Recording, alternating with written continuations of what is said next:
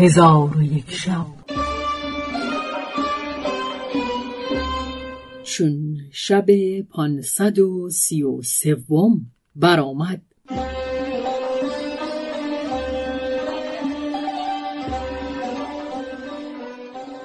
گفت ای ملک جوانبخت وزیر به حاسب گفت تو همان مکانی را که از آنجا بیرون آمده ای به ما بنمای.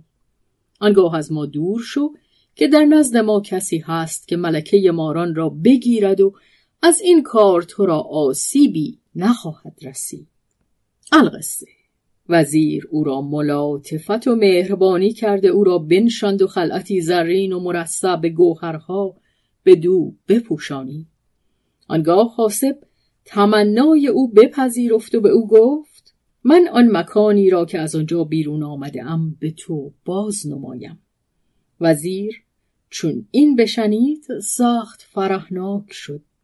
در حال سوار شده و تمامت عمرا و حاسب با او سوار شدند و همی رفتند تا بدان کوه برسیدند. حاسب کریم الدین به غار اندر شد و بگریست و افسوس خورد. وزیر با عمرا از پی او برفتند تا بدان چاهی که اصل از آنجا به در آورده بودند برسیدند و در چاه فرو شدند و حاسب کریم الدین مکانی را که از آنجا بیرون آمده بود به وزیر بنمود. آنگاه وزیر پیش رفته بنشست و بخور در آتش افکند و عزائم بخواند و گره ها بزد و به این سوی آن سوی آن بدمید.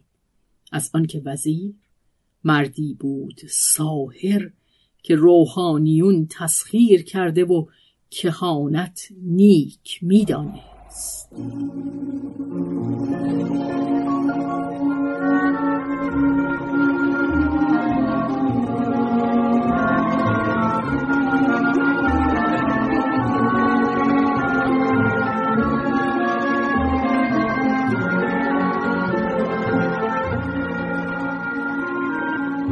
چون عزایم به انجام رسانید به آوازی بلند گفت ای ملکه ماران بیرون آی! در آن هنگام دری بزرگ گشوده شد و فریادی چون آواز رعد بلند گشت چنان که گمان کردند که آن چاه از هم فرو ریخت. حاضران بی خود بیافتادند و پاره ای از ایشان از بیم و ترس هلاک شدند. آنگاه ماری به بزرگی پیل از چاه به در آمد که آتش از چشم و دهان او مانند اخگر فرو میریخت و در پشت آن مار طبقی زرین و مرصع به در و گوهر و و در میان آن طبق ماری بود که مکان از پرتو آن روشن گشت و روی او چون روی آدمیان بود و با زبان فسیح سخن می‌گفت. و همان مار ملکه ماران بود.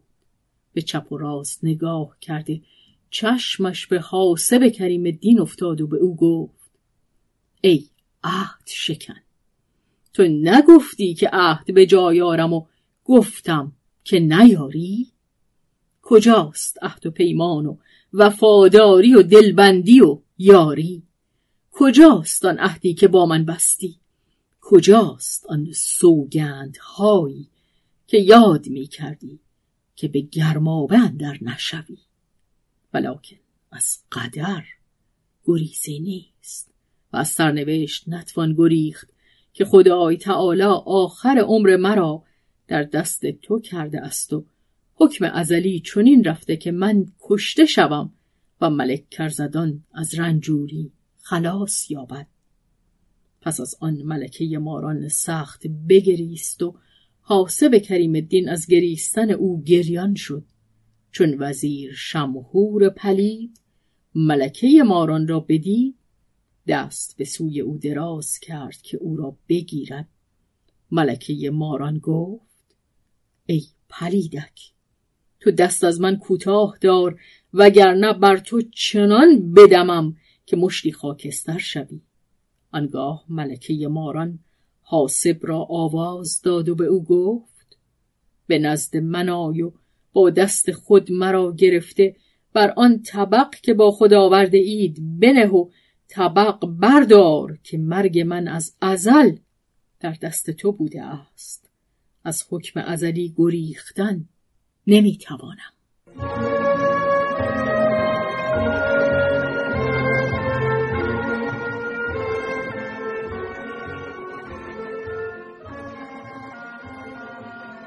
پس حاسب ملکه ماران را گرفته بر طبق نهاد و طبق بر سر گرفته روی به شهر گذاشت.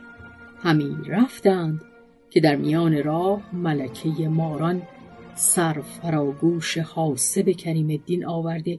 به او گفت ای حاسب اگرچه پیمان بشکستی و عهد به جا نیاوردی ولیکن گناه از تو نبود. که سرنوشت چنین بوده است. اکنون پندی به تو بگویم که آن بنیوشی و سودها از آن پند به تو رسد. حاسب گفت ای ملکه هرچه فرمایی به جا آورم. ملکه ماران گفت چون به خانه وزیر برسی او به تو گوید که این مار زیب کن و گوشت او سپاره کن. تو بگو که من زیب نتوانم کرد و سخن او را نپذیر تا او خود مرا زیب کند و گوشت من پاره پاره ببرد. پس چون مرا بکشد و گوشت من پاره پاره ببرد آنگاه رسولی از نزد ملک کرزدان آمده او را به حضور ملک بخواند. آنگاه وزیر گوشت مرا در دیگ مسین بگذارد و دیگ بر کانون نهد و به تو گوید که در زیر این دیگ آتش بیافروز تا چربی گوشت بیرون آید. آنگاه چربی گوشت او را گرفته در شیشه بگذار و ساعتی صبر کن تا خنک شود و تو او را بنوش که در بدن تو رنجی و علمی نماند و همه دردها از تنت بیرون کند. پس چون دوباره از گوشت چربی آید آن چربی گرفته در شیشه بگذار تا من او را بنوشم که مرا دردی در کمر است تا از آن درد بهبودی یابم. القصه. وزیر دو شیشه به تو بسپارد و این وسیعت ها بگذارد و خود در پیش ملک رود. تو آنگاه آتش در زیر دیگ بیافروز و بار نخستین که از گوشت چربی بیرون آید تو او را گرفته در شیشه بگذار و از بهر نوشیدن او را نگاه دار و از نوشیدن آن برحذر باش. پس چون دوباره از گوشت چربی به در آید او را گرفته به شیشه دیگر بگذار و از بهر نوشیدن خود نگاه دار. پس چون وزیر از نزد ملک بازگردد و از تو شیشه دومین بخواهد تو شیشه نخستین به او ده و ببین که بر وی چه خواهد رفت. چون قصه به دینجا رسید بامداد شد و شهرزاد لب از داستان فرو بست.